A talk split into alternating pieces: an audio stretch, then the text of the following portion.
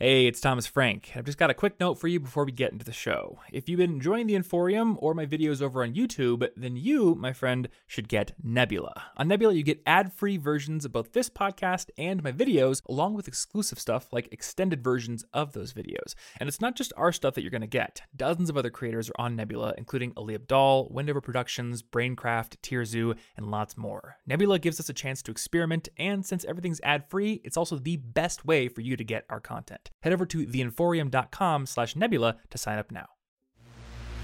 You're listening to the College Info Geek podcast, where it's all about learning more, paying off your student debt, landing your dream job, and being awesome at college. Now, here's your host, Thomas Frank. Hello, and welcome to the College Info Geek podcast, where we expose inaccuracies in contemporary summarizations of Sumerian mythology. Today, we'll begin an exhaustive analysis of Sumerian statue design, since all the civilization's statues were made of gypsum, a material that dissolves in water. This concludes our exhaustive analysis of Sumerian statue design. Thank you. Nah, I don't like that format. All right, back to the old one. Today we have another interview here on the College Info Geek podcast. So, welcome to episode six. Hope you have had an awesome spring break. And let's get right back into it. The school year is almost over. I've got T minus about a month and a few days change until I graduate, which is crazy, scary, and a bunch of other emotions that are just flowing through me, but you don't need to know about that. Anyway, Today we have an awesome interview with one of my friends. Uh, his name is Barrett Brooks, and he is the founder of both the Living for Monday blog at livingformonday.com, which is a blog sort of like College Info Geek, but not especially not like specifically for college students. Um, but it talks about career development, personal development, and all sorts of things like that. And he's also the founder of the Career Kickstarter course at careerkickstarter.com, which is a big in-depth course on the entire process to finding a job that you love and learning how to market your skills. So, Barrett is very in tune with the subjects that I am passionate about, and I just had to have him on the show to talk about it. I was actually a guest on his podcast, which uh, has been going on for a little while. So, I was actually the first guest on his podcast, and now that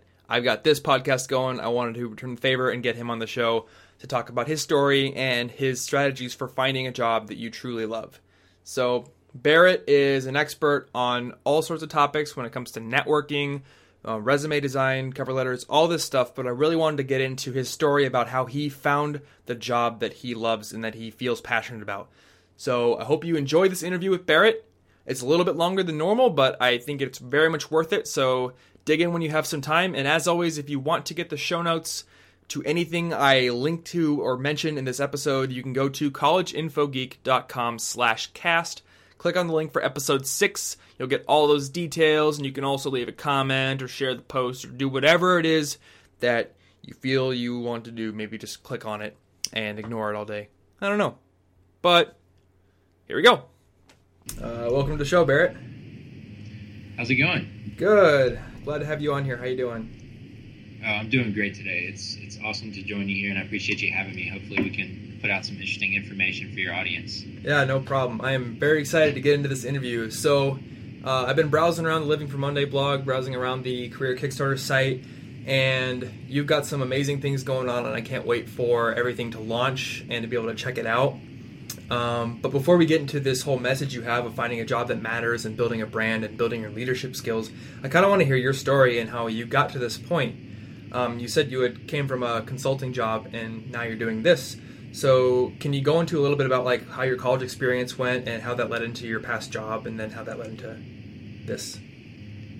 Absolutely, absolutely. So, I guess I'll take you back um, briefly to kind of my freshman year because that's where everything started. You know, I, I think sometimes people kind of give me this message that they feel like I'm the saint and I do everything right and I help people find great jobs and everything. That's not that's not where I got my start. So, in my freshman year of school, I was um, really kind of a huge jerk and I would say I had a little bit of a drinking problem, and I ended up getting myself into into some trouble with the law, and um, you know found myself in jail basically, and, and, woke up the next morning and had this whole host of problems that I had created for myself. I um, was on 18 months of probation with the law. I was on two years of probation with my school. I had to go to AA meetings to show me what you know the potential path that I was on and to kind of scare me away from it. Um, you know, I had so I had all these issues that I created for myself, and that was where my journey really started. I think towards kind of developing a leadership perspective and really trying to change my life for the better, which eventually led me down this path of, of helping other people do the same thing. So I, I ended up bouncing back from that. I kind of got rid of those bad habits that I had, at least to some extent. Um, or kind of honed them in to, to make them more healthy social habits.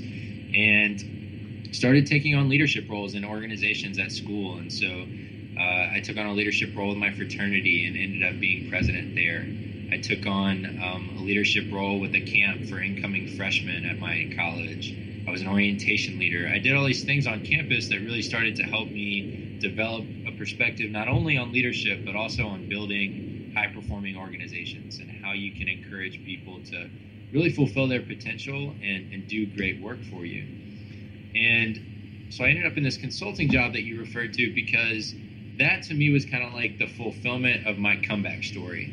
You know, it was me proving everyone wrong that I wouldn't be able to bounce back from that hole that I had dug for myself. And coming out of business school, I went to the University of Georgia. You know, the, the summit that you could get to was kind of management consulting nobody knew what it meant, but everybody knew that, that those were the jobs that they were shooting for. Right. And uh, so that was, you know, I talked to a recruiter one time and I told her I wanted to be a consultant for a company, and she said, "Yeah, we don't we don't really recruit out of UGA for um, our consulting positions, so I would maybe look at some other positions."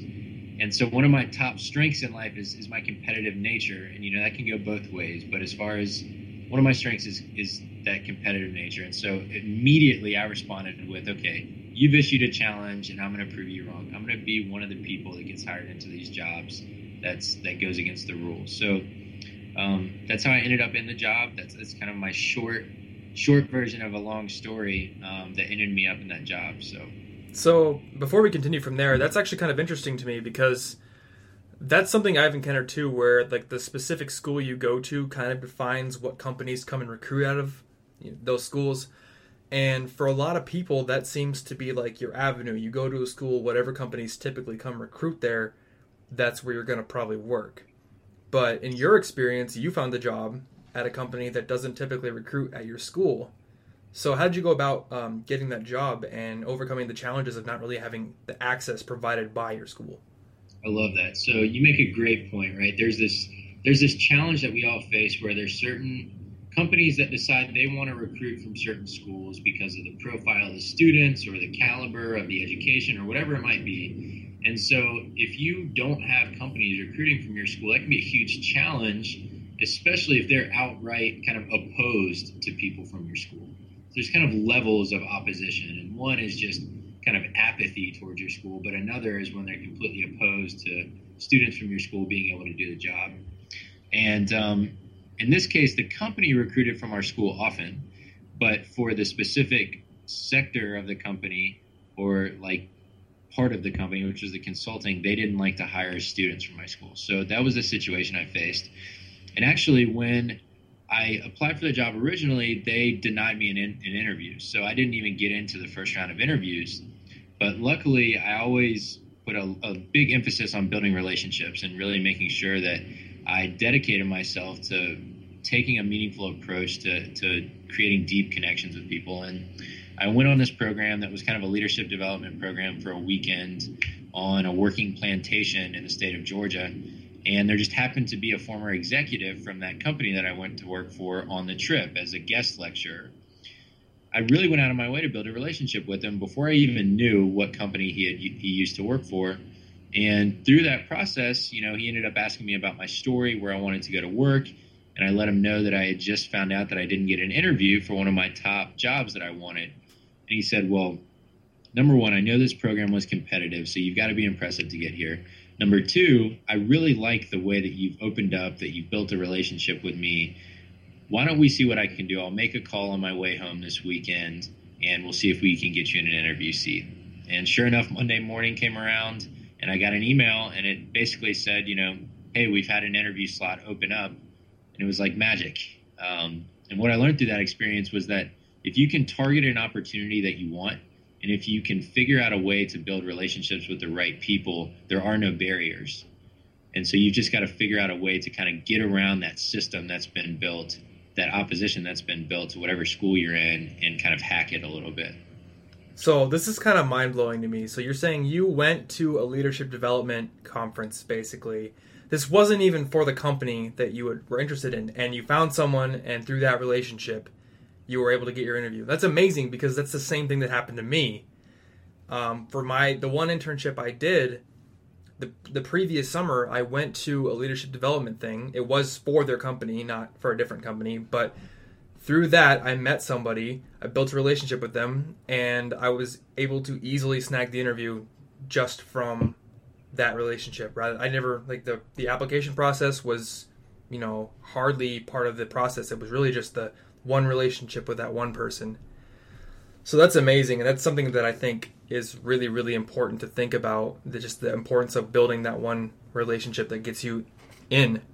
So, what was the job like after? You, so, obviously, you got the job after the interview. Um, and well, I don't. I'm really not really a big uh, expert on consulting. So, but it's something that people in my major, the MIS major, often go into. So, what was it like, really?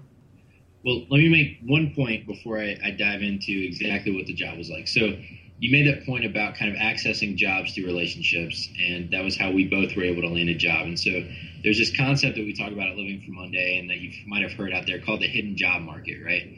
And basically, what that says is that the large majority of jobs never end up getting posted publicly um, but rather they hire either internal candidates or they go out and find somebody that's already got a relationship with somebody within the company. And so they never have to post that job on a job board or something like that. So I think a key takeaway from that point is you've got to build relationships to even know what, what possibilities exist out there. And if you don't um, focus on those relationships, you're going to miss out on all these great jobs that you could be perfect for, and you just never know about them. So, anyways, I just wanted to get up on my soapbox there for a second. But so basically, to- it's just like, hey, Joe, do you know anybody who can do this role we have open? And they go out and find somebody they already know. That's exactly right. It's like, oh, wow, I met Thomas the other day at this leadership thing, and he is perfect for this role that we've got opening up. Why even go look anywhere else when we know that he's a guy that can do it and do it well? And they get to skip the entire recruitment process. They don't have to go through resumes. They don't have to do a bunch of interviews. It's just one person. So it makes sense from their perspective, and from your perspective, it makes sense to know those people. Absolutely, absolutely. And so, to some extent, it's a numbers game for you as the as the job seeker, but for the company, I mean, that saves them all kinds of money. There's costs associated with every step of that recruitment process. Uh, seeking resumes, posting a job, reviewing the resumes, all these things cost money because there's people that are getting paid to do it. So um, if you can get connected through a relationship, that saves them money, which is valuable in and of itself.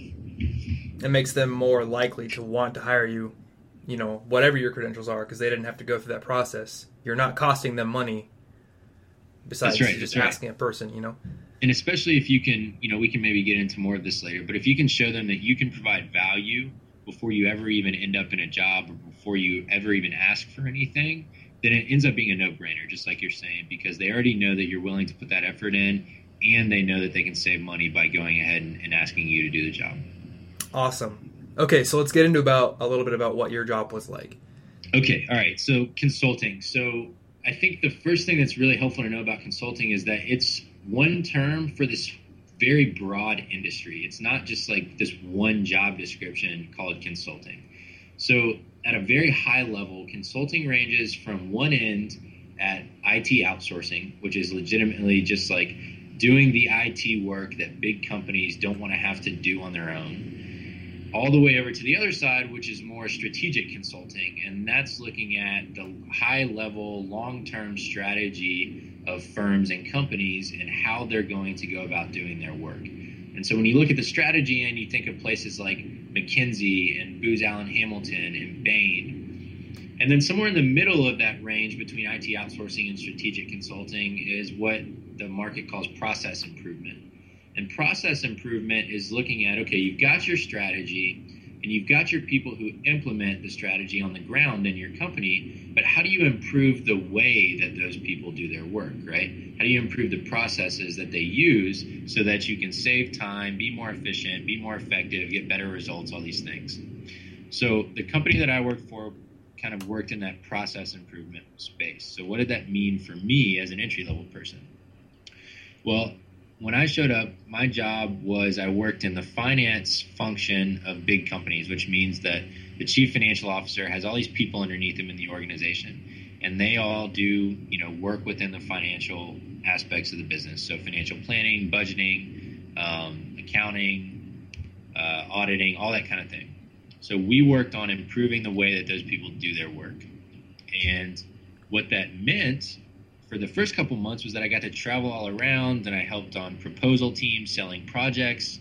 And it was a really good time. You know, it was what I signed up for. I got to see new cities. I got to work with cool teams. I got to experience new things.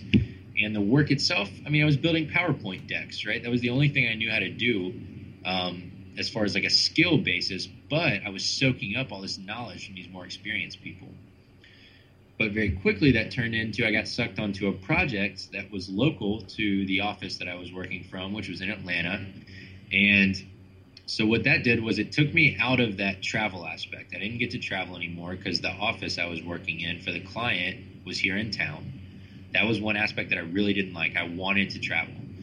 Then, secondly, the time horizon of the project I was on was probably one to two years what I had been pitched on in the recruiting process was more like six to eight week projects. So very fast paced, kind of in and out, solve the problem, move on. What I was looking at was really very monotonous, difficult, not very fun work for a long period of time. And the better you got at that work, the longer you stayed on the project because the client liked high potential people, right? And so I had this conundrum that I was facing where I was doing work I didn't enjoy, working very much in kind of Excel type spreadsheets and trying to find different aspects of um, basically I was trying to find documentation that supported the financial processes of the company. And so we had a list of like 10,000 documents, and I was having to place calls to people around the world to find out where they had filed these documents. And that is like a never ending abyss of work, right? And it was very depressing on most days. And so I could either self sabotage myself and say, you know, I'm going to do intentionally bad work so that I can get off this project, or I can do good work and ensure that I'm going to be on this project for even longer. And that was kind of that breaking point where I decided I'm not willing to compromise my integrity and do bad work on purpose, but I'm also not going to stay here and suffer through this. And so that was when I pulled the trigger and decided to go do something more meaningful. So, with this job that you got on board with, what you were kind of promised up front didn't end up being exactly what you ended up doing after a few months. That's correct. And I've found that, um, you know, when you go to recruiting events for companies, their job is to sell you, right? To sell you on kind of the shiny side of the business. And some people had the kind of experience that I got sold on, but others didn't. And the reason for that is that business problems are messy. And when you're a consultant, you're there to solve business problems. And if a business has a problem that doesn't exactly fit that shiny picture that you painted for your recruits, you're not going to turn down that new business just because it's not what those uh, new employees expect. And so that was just the reality of the situation. And so that's something to be aware of when you're looking for a job, right? They're giving you the shiny side of the business. So you need to learn about what's the reality behind that and what can you expect in the worst case as well. And in reality, as a consultant, you're basically a problem solver for that company. Whatever problems come up, whatever they may be, you're going to end up having to work on it, whether it's fun or not. That's right. It might be sexy or it might be grunt work, and you just never know what you're going to get. But at least you weren't like the consultants in Office Space, and you didn't have to fire anybody. So this is correct. That's one plus. So you transitioned from that to living for Monday. Is that correct? There wasn't anything in between. That's exactly right. Yeah, I I knew um, when I quit that job, I knew I wanted to build Living for Monday, and I knew I wanted to build Career Kickstarter, which is our career search product, and um, the reason was that I looked around and I saw so many people that were just out of school that were in that exact same situation I was in. They had gone out, they had looked for a job, maybe not very hard, and they had gotten pitched on the shiny side of whatever their job was, and they were six, nine months, a year, two years in, and realizing, wow, holy crap, this is not even remotely what I signed up for. And on top of that, I don't know what to do about it. I don't know what to do with my life now because this is the identity I've clung on to to this point, and I'm essentially having to blow that up or just deal with it and become complacent and stay in this job. And I wanted to combat that because I think that that sucks. That's an interesting point you make that when people get out, they get into these jobs and it seems like it's their only option just to stay in it and stick it out, which is why I think it's so important to do an internship before you're done with school because in my experience I went you know when I when I came as a freshman I wanted to be like a sysadmin kind of guy I wanted to like be the guy that wires up the whole company and have all millions of screens and monitors and be working in command line all the time. Like that image was really appealing to me, and um, since I like to exercise and keep moving, the area of networking stuck out because I figured, oh, I'll be walking around the entire corporate campus. I'll be fixing wires and and resetting routers and all that stuff. So I signed up. I got into the internship, and turns out it was just sitting in a cubicle eight hours a day at a laptop, just you know closing entries in a firewall. Nothing that ever needs to be done on site. You just sit there and you do it from your computer. That wasn't what I wanted. And I would stand up and look at the office and I'd say, you know what, I'm only here for three months. I haven't I haven't out. And it's it's it almost felt like a prison sentence to me to be honest, because I didn't want to be doing it. But I would look at all the other cubicles and I would look at all these people who are there full time, and a lot of them probably for thinking the same things, but they didn't have a way out. So that's, that's why exactly I'm so right. interested in what you're doing because you are trying to help people realize what it is they truly want to do instead of just listening to essentially what is a sales pitch from a recruiter. That's right. Yeah. And so, you know, I guess if we take a step back and look at this whole problem from a high level issue real fast, um, you know, the point that you make is a really great one where you looked around and there's all these people sitting in cubes next to you, and that's their reality. That's the life that they live, right? And at a high level, we've come from this industrial economy where that was the point you had cogs in a machine that made the machine run better.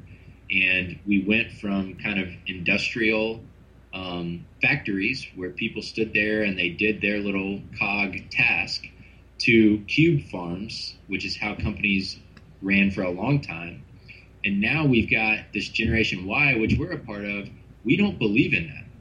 And so you've got these people who have an appreciation for a job, period, and they think that they're just supposed to show up kind of punch the clock, do their work, and go home, clashing with us younger people who we want to make a difference with the way that we work. We want our work to matter. We want our work lives and our personal lives to integrate. And that is not the way that older people in the workforce, for the most part, on average, see work. And so you've got, got these big organizations where that's clashing. And that's going to be a major economic issue for, for the U.S. and beyond now and going forward for the next 10, 25 years. So, what would you say to the older people who call it entitlement? This this sense that we want our work to matter and we want it to be, you know, in some cases people want it to be varied. Some cases people always want it to be interesting. I think in some cases their accusations are true in certain cases, but a lot of the times they just say, you know, all Gen Y workers are entitled and they don't appreciate work for work's sake. What do you say to that? So I've got kind of two two sides of that argument, right? I work with a ton of students and, and people from Gen Y, and sometimes we are entitled. So that's the part that we've got to battle as members of Gen Y is if you show up to work, you don't deserve a paycheck. I got news for you. You do not deserve a paycheck. But if you're valuable and you can show up and you can solve problems you haven't been asked to solve and you can go out of your way to make a difference and an impact, yes, you deserve a paycheck and you deserve to be promoted because that's on merit, right? You deserve that.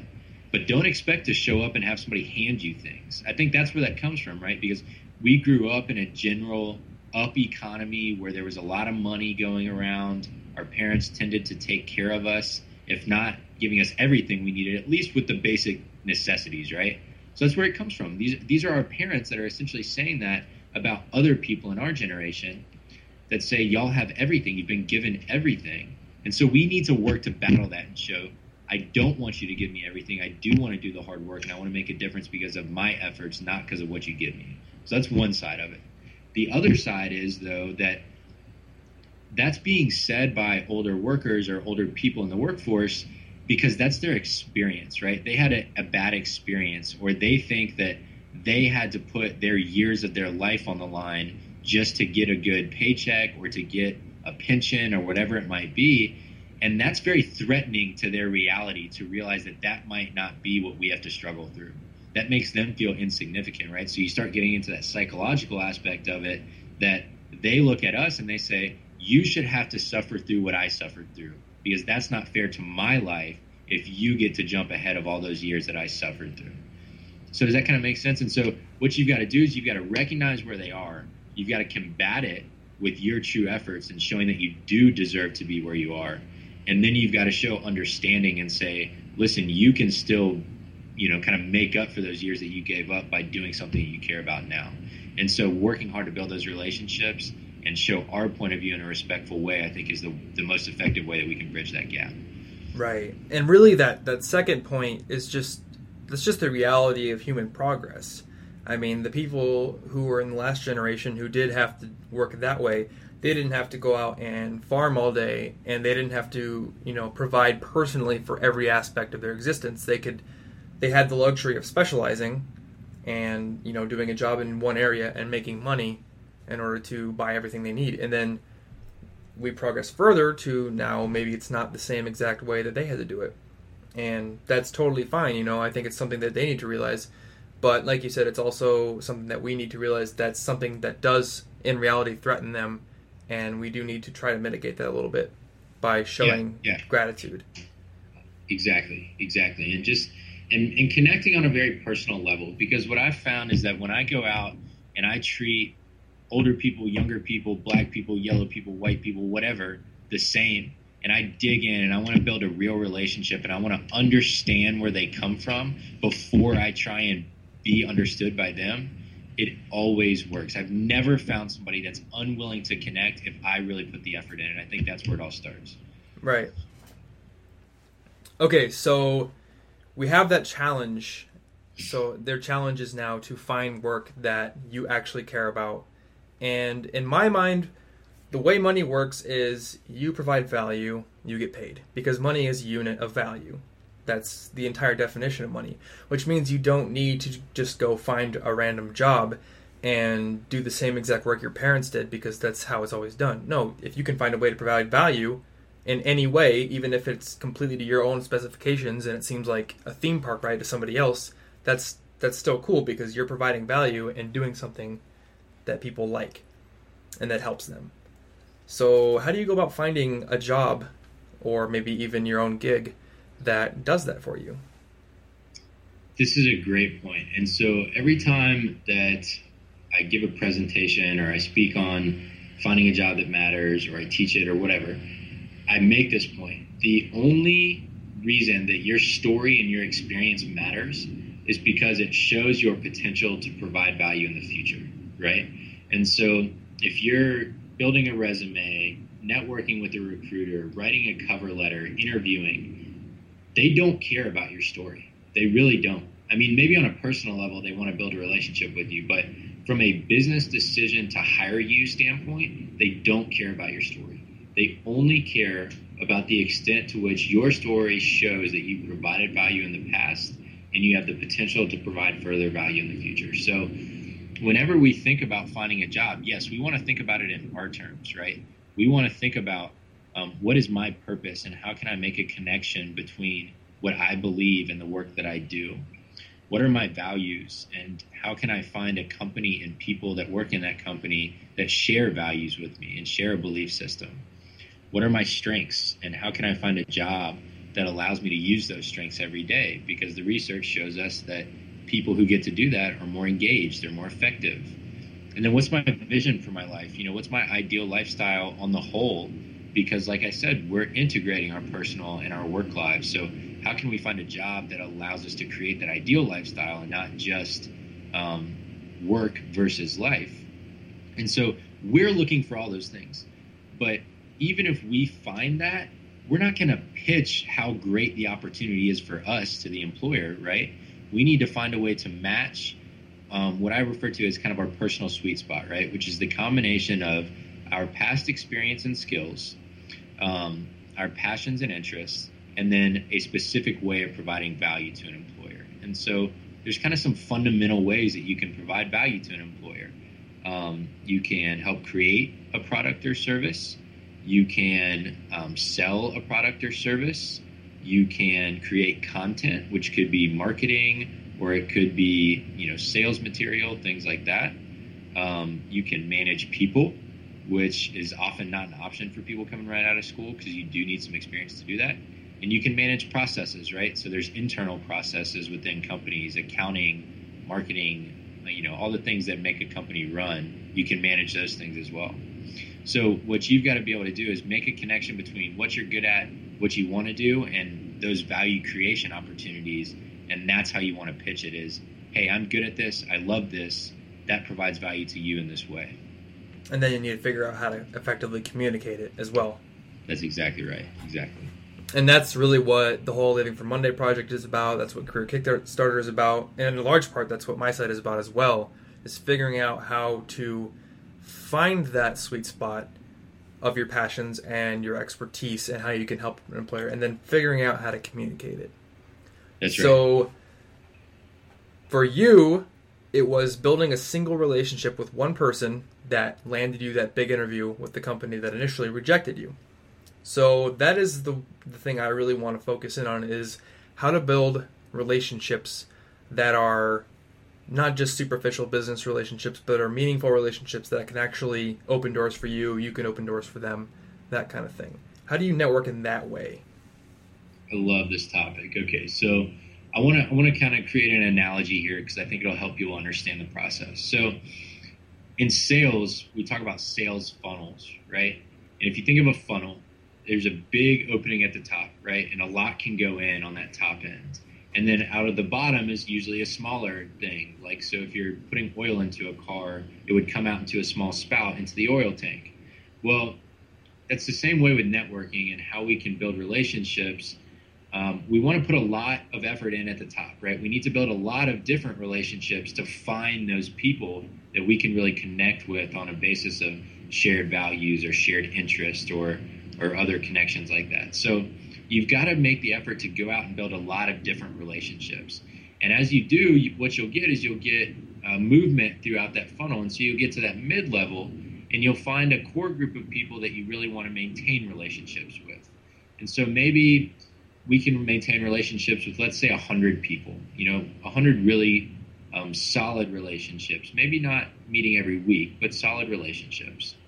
And the idea is you've probably got to meet with a thousand people before you can find the hundred that you really want to stay in touch with, or maybe even more than that. Mm. So you've got to reach out to a lot of different people. And to be most effective, to spend your time best, you've got to target the right kind of people first, because that can increase what would be referred to as a conversion rate in sales, right? Where what if you could meet with 500 people to find the 100 people that you want to maintain relationships with? How would you do that? And the way that I choose to do that is I look for people who seem to share beliefs with me, right? So, who are other people who are looking to help others increase their potential or fulfill their potential and make an impact in the world? I look for people with shared values, as I have. So, people who show courage in their work, people who show excellence in the work that they do, people who have absolute integrity. These are some of the things that I hold close to me and how I want to live. So I look for other people that share those or seem to share those beliefs too. And so if you can kind of create these criteria for the kind of people you want to you want to connect with, then you can have a higher success rate as far as finding people that you want to stay in touch with. And so for a job, you might look for people at specific employers or with specific skill sets or with specific interests that you can connect with who may be able to send you to other people like them, right? And so that's where I always start the process is targeting the right people so that I can be most effective and most genuine in building those relationships because I know we have a, a common point of interest uh, to start off with. So before we move to the next step of that, I want to highlight one thing. You said you want to connect with people who have the same values as you, like the integrity, you know, courage in their work. It's not just people who do the same thing as you or who have the same exact skill set because – if that is who you're going after, you're going to end up building relationships with a bunch of people who do the same thing. Whereas your method, you make connections with people who think the same way, but maybe do a whole host of different other things, which opens up a whole, you know, thousands of different possibilities. If you're friends with designers and coders and and lumberjacks and whatever, and they all hold the same values, but they do different things, then the possibilities for your ability to help them and their ability to help you and your ability to create things as a group increases because you have tons of different skill sets. That's exactly right. And the more you can broaden that network that you have to people with varying skill sets and varying interests um, based on that shared belief system, the more you're going to be able to make meaningful, uh, meaningful connections between those people, which makes you inherently valuable. You know, it makes you a connector, which is is something that most people value. Right, but it's still important to try to find something that will allow you to narrow down the field of connections you want to make at first, so you have That's a better exactly. chance of building those truly strong relationships. Mm-hmm, mm-hmm. So, in the professional world, people know how to make friends. I mean, I would assume people know how to make friends in a casual sense, but in the professional world, what do you do to take the relationship from just a standard, you know, very light relationship to a more meaningful, solid, more contact relationship? I love that. Okay. So there's a couple of things you need to do, right? The first thing is that you've got to get together at least once, either via Skype, which is how you and I have kind of started to build a relationship, or in person. Sometimes via phone will work too.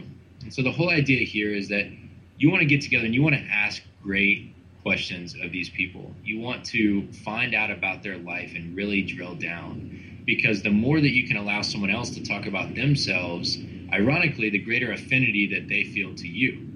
Which means that the better questions you ask, the more information you pull out of them, the more intimately that they share information, the more they look at you as a person of value and a person that they want to stay in touch with. And so that to me is step one, right? Is to be interested in them because that draws them to you. And then you can make that decision based on all that information that you pulled out of them. Is this a person that I believe shares those values now that I know them?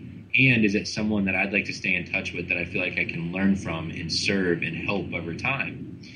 And once you make that decision, that's that's kind of a key point. You know, you want to maintain contact with as many people as possible. And if you don't really think you you catch up that well or vibe that well with the person, add them on LinkedIn, Tell them you're happy to help them in any way you can, and just leave it at that. You know, don't feel pressure if you don't see a reason to continue building. But if you do, if the answer is yes, I want to continue getting to know this person and building that relationship, then the way that I do it is add a reminder on your calendar and set it for a recurring amount of time. So maybe it's four or six weeks. That seems to be a pretty good sweet spot. And let's say four weeks after you meet them the first time, you just ping them and you say, hey, I read this article the other day. It made me think of you. I really hope you're doing well. Please let me know if there's ever anything I can do to help, right? And so this is not about you in this case. It's about, I was thinking of you, number one. And so that shows that you care about them, that they, they mean something to you from a relationship standpoint. Not in a weird way, just like, you know, I, you matter. Mm-hmm. And then you're sharing a valuable piece of content, right? Something that they might be able to learn from. So you're providing value there. And then you're offering to help them. And that's all in one short three sentence email that takes you 30 seconds. In doing that, again, you're building that strong tie with them so that they have that affinity for you. And the reason is that when you build these kinds of relationships, at some point, there's going to come a time when you do need help with something so you're not building relationships because you want things from people, but if you build them the right way and you serve, serve, serve, give, give, give for long enough, when you need help, your network doesn't look at it like a problem or an inconvenience when you ask of them. But instead, they're very happy to provide that, right? Right. And so the system I use is I stay in touch, I stay in touch, and maybe every third time a reminder comes up, I say, hey, let's get together for coffee or let's have a Skype call and I and I get together to reaffirm our relationship in person or face to face, so that they maintain that connection and I stay on top of mind. And that's that's amazing how you. I mean, I really think it's important to think to uh, point out that it's really about giving at first. You're you don't at any point in this process go into it with the intent of finding people who can help you. You really want to find people who interest you and who you can help, and later on down the road when you do need help, it's going to be there but it was never there for the express intent of you getting anything. That's exactly right. You put that perfectly.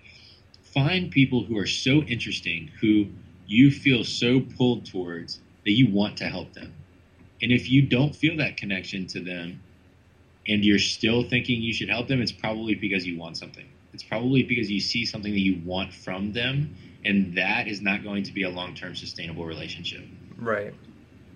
And when I really think about that in concrete terms, the people who I've been following for a long time and who I've built relationships with, and whose content or whose own personal efforts have helped me over time, the moment they like tweet out a question or tweet out, I need help with something, I just want to do it. You know? It's not even directed towards me. I'm just like, I really like that person. They've helped me so many times in the past, whether indirectly or directly. I just want to help them. And that's really how all people think, you know. At least I think that's how people think. When you really like somebody, you just want to help them out. That's exactly so, right. And I think I think we can all kind of aspire to be that person who tweets a question and gets 25 answers. I mean, that to me is the pinnacle of having built great relationships with people is having those people who want to serve you, who want to help you every time you ask. Mm-hmm. Awesome. So we've been chatting for quite a while. Um, I do want to go into a little bit about what Career Kickstarter is, since that's your one big project right now. So just kind of give us an overview of uh, what the course is. Awesome. So over the past 18 months now, I have set out on this mission, and I decided that I'm tired of people getting pitched on the, the shiny side of jobs. I want people to go out and be proactive, not to be victims, not to be wait to be picked, but to be proactive and to go get what they want from the, the work that they do. And to do that, I, I had to do a lot of testing. I sat down with a lot of individuals and went through coaching processes and found out methods that work. And I talked to recruiters and hiring managers and people who have been in business for a long time. And I try to find out and distill down what are the concepts that allow people to find work that matters, to find jobs that matter to them, and allow them to show up on Monday morning and say, I'm ready to get after it today because this work matters to me and I want to make a difference here. And so to do that, I wanted to build a, a reliable system to help people get there, to help them ask the right questions of themselves, to find out who they are and what they want and what they're good at, and then go find that out in the market by doing great career research, by targeting companies that might not recruit from their campus or might not be looking for them, but that they can go out and proactively find, and then giving them the tools for building outstanding resumes, writing outstanding cover letters, networking in a genuine way, just like we talked about, and then blowing interviews absolutely out of the water so that they land jobs that they want instead of being victim to recruiters that need new employees, right? And so that's what Career Kickstarter is all about: is a, a dedicated, reliable system that anybody can follow on their own and go out and find a job that matters. So it's really all about getting to the point where you have choices instead of it being this one company, you know, wants to hire me, I got to go with them. It's I now have 10 companies barking down my door because I've learned how to communicate my skill set to everyone. That's exactly right. That's, that's exactly incredibly interesting to me. And this is kind of like the whole process the resumes, cover letters, building relationships. But I'm guessing that it's going to be very much challenge based. Would that would you say that's correct? Absolutely. Very much based on getting people out there and doing it instead of just reading, you know, a guide. That's right. It's it's not for the faint of heart, right? And I will never kid anybody about that. If you buy this product, if somebody buys this product, I guarantee the angry emails I get are going to be from people that don't have the time and dedication to find what they truly want. And for the people that don't have that time or dedication or perseverance to get through it, it's not for you. But the people who do, I will help. I will personally make sure that the tools that you you require are there for you because those are the people that I want to help go out and, and truly make a difference and solve important problems. So it's really just an aggregation of all the tools and resources you've used yourself over the years. In my post on self education, I made a kind of a point about that. That really a lot of people who are experts have had to go through this process of looking for every resource and you know bumping into dead ends and all that and that's that's valuable but on the other hand, it is also valuable to be able to find a set of resources that have already been put together for you. And in the case of finding a job, and in the case of building resources, I think that could be a uh, valuable thing. That's exactly right. I agree. You know, and, and the, the question I think that people need to ask themselves is based on what you know of me, based on what you've seen on Living Through Monday, based on my story, do you trust me enough to believe that I've put together the right resources, that I've worked my tail off to go out and find the right things to help you? Um, and, and, you know, my personal pitch on that is absolutely, because all I care about is you being successful and you being fulfilled in your life and using your work to make a difference. That's my greatest level of success, and that's why I built the thing to begin with. So awesome. So I'm very interested to see that when it is finally completely finished. So the one last thing I wanted to ask you about was the story on your blog about how you had to uh, make five thousand dollars in a week, because that in itself is a huge challenge and obviously something that would involve going out and building relationship or making connections. So can you tell us a little bit about how that went down and what necessitated it? Absolutely. So, you know, I think a lot of people went to that post expecting it to be a very gimmicky kind of deal. Um, and I think I, I, kind of surprised some people because it was a real experience. You know, this was a thing that I had to deal with. And it was right around Christmas of uh, 2012. I was finishing up the Career Kickstarter website, actually, and I had a bill due for, I think it was around $2,000 or something like that.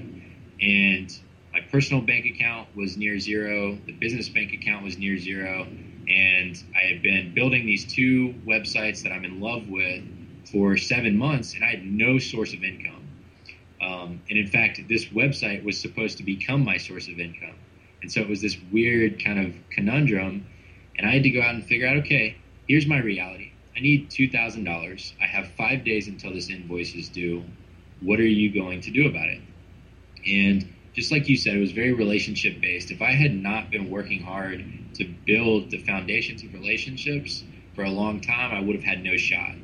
But thankfully, I had, and I knew several business owners that I knew had challenges within their business that I could potentially solve with my consulting background. And so I kind of took a look internally. I said, okay, what am I good at? I knew that I had the consulting background. I know that people respect the company that I work for and that that would get me in the door. Then I looked at who are the people within my network that I know that might be able to use the kinds of skills that I have and the experience that I have. And based on that, I went out and scheduled a meeting and I basically said, you know, or I asked questions. And a guy named Dane Maxwell goes over this in his uh, the foundation program that he does, and he calls it idea extraction. And basically, the whole point is that if you can ask the right questions of people, they'll tell you what you should sell them you don't even have to create anything first. They'll tell you. And so I asked this business owner, I said, listen, what are the challenges you're facing right now? Um, and I actually went in thinking that I could help him improve his social media presence. But what I found was that he wanted to restructure his entire business. He had dreams of being able to have his office manager run the whole company and him be able to go out and do other work, enjoy life a little bit more. And so when you start getting to that level of detail about the challenges and the hopes, fears, and dreams of the, the business owner, you can create a great solution, right? So I went home, I created a proposal around exactly the words that he used to describe his challenges to me. And I took him that back. And I was just trying to solve $2,000 worth of work, right? Or sell $2,000 worth of work because that was my immediate need. And so I said, okay, here's the first phase and in that phase, we'll do X, Y, and Z, and it'll cost you $2,000. And he said, Okay, great. Tell me about phases two, three, and four. So I walked him through the rest of the plan, and he said, All right, how much for all of it? And so that was where I wasn't even I didn't even have a price ready for that because I was so concentrated on getting two thousand dollars. I didn't even think about what would happen if I had the opportunity to sell that much more work. And so I went home, I thought about it, and I sent him an email and I said, Okay, here's the price. Um, I'll be happy to do all the work for you. And that was how I landed the $5,000 contract. So that's the story. And I ended up being able to pay my bills and buy a few Christmas presents, and it all worked out. So you went from Monday morning stressing out over a bill you thought you were screwed over to Friday you had $5,000 coming and everything was fine. One week, all based on just talking to people, asking them what they need, not I need $5,000. That's exactly That's amazing. Right. That's Yep, that's and such a you- cool story. If anybody that's listening to this wants to check it out, they can go find it on uh, livingformonday.com. But you'll see at the bottom of the post, there's this six step process. I kind of distilled it down to that I believe is reliable, that you can use on a repeatable basis to go out and make money and solve problems for people. Um, so if you ever find yourself in a bind, I, I believe that's a way that you can uh, get yourself out of it. That's awesome, and I'll definitely link to that post in the show notes. Um, that reminds me, like sometimes, sometimes my friends and even me, I'll be sitting there and you know haven't done anything meaningful in a while, and you'll think, if I wanted to get a job, who would hire me? You know, I don't. What are my actual skills? You know, in my case, I'm like, I write blog posts. I'm not a real author. I can't write real books. I'm not a real programmer.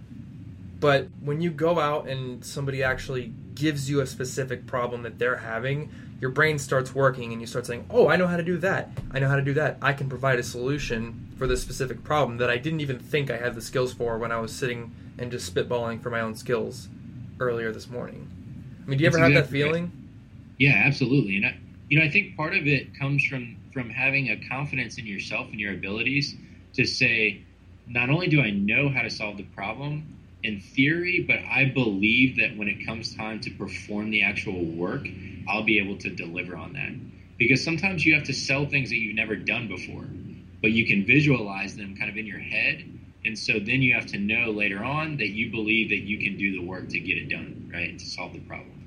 And so th- I think that's a big part of it. But yeah, I agree completely. You know, if you're sitting around, if you tend to solve problems naturally, or if you've gotten yourself out of the box enough to think in those terms, you can provide value to people. You can find ways to solve their problems. And you don't have to be that much more advanced to them or than them to do it. That's awesome. Cool. Well, we are getting right on the hour mark, so I think I'm going to start wrapping up. If uh, people want to find you, connect with you, where should they go? Excellent. So I've got the Living for Monday website, which is livingformonday.com. And then if you want to check out Career Kickstarter, it's careerkickstarter.com. And if you want to hang out on Twitter, I'm always, always, always looking to interact with people. You can find me at Barrett A. Brooks, two R's, two T's. And then you can find Living for Monday at Living for Monday. Cool, and I will definitely link to these things. And one last question since I saw that on the blog you posted uh, five books that are really inspirational to you. What's the best book you've read recently? The best book I've read recently. That's a great question. Um, let's see. For your audience, I would love if they went out and read a book called uh, How to Win Friends and Influence People. It's a book I read every year because I believe that is the best handbook on building meaningful relationships, and I think they would really love it. Cool. Yeah, I actually haven't read uh, Dale Carnegie's book yet, but that's on my list. So I'll definitely be checking it out. So it was amazing talking to you. Thank you so much for coming on the show, and this has been very insightful. Thank you for having me, Thomas, and I'm happy to come back anytime, man. All right, cool. All right, bye. What? No, no, no, no, no. It's not insider trading if I hit you on the head really hard afterward. Just, just do it. No. Shh. Oh, sorry. Uh, hope you enjoyed that interview with Barrett Brooks. Um, I got a lot of really awesome insights out of that interview myself. I've listened to it a couple times after going through it, so hopefully you were also able to find something really useful and usable for your own life. If you would like to connect with Barrett, you can follow him on Twitter at Barrett Brooks, like he said. Also, you can connect with me on Twitter. I'm Tom Frankly. We're both really nice guys, so connect with us if you have a Twitter account. If not, you should get one. And hopefully you enjoyed this episode. Again, you can get the show notes at collegeinfogeek.com slash cast. And if you did like this episode and you want to hear more and you want to see the show grow, go on iTunes and leave me a rating or review. I would love it and appreciate you. Thank you so much, and have an awesome day. Thanks for listening to the College Info Geek Podcast. Grow your brain even more at www.collegeinfogeek.com.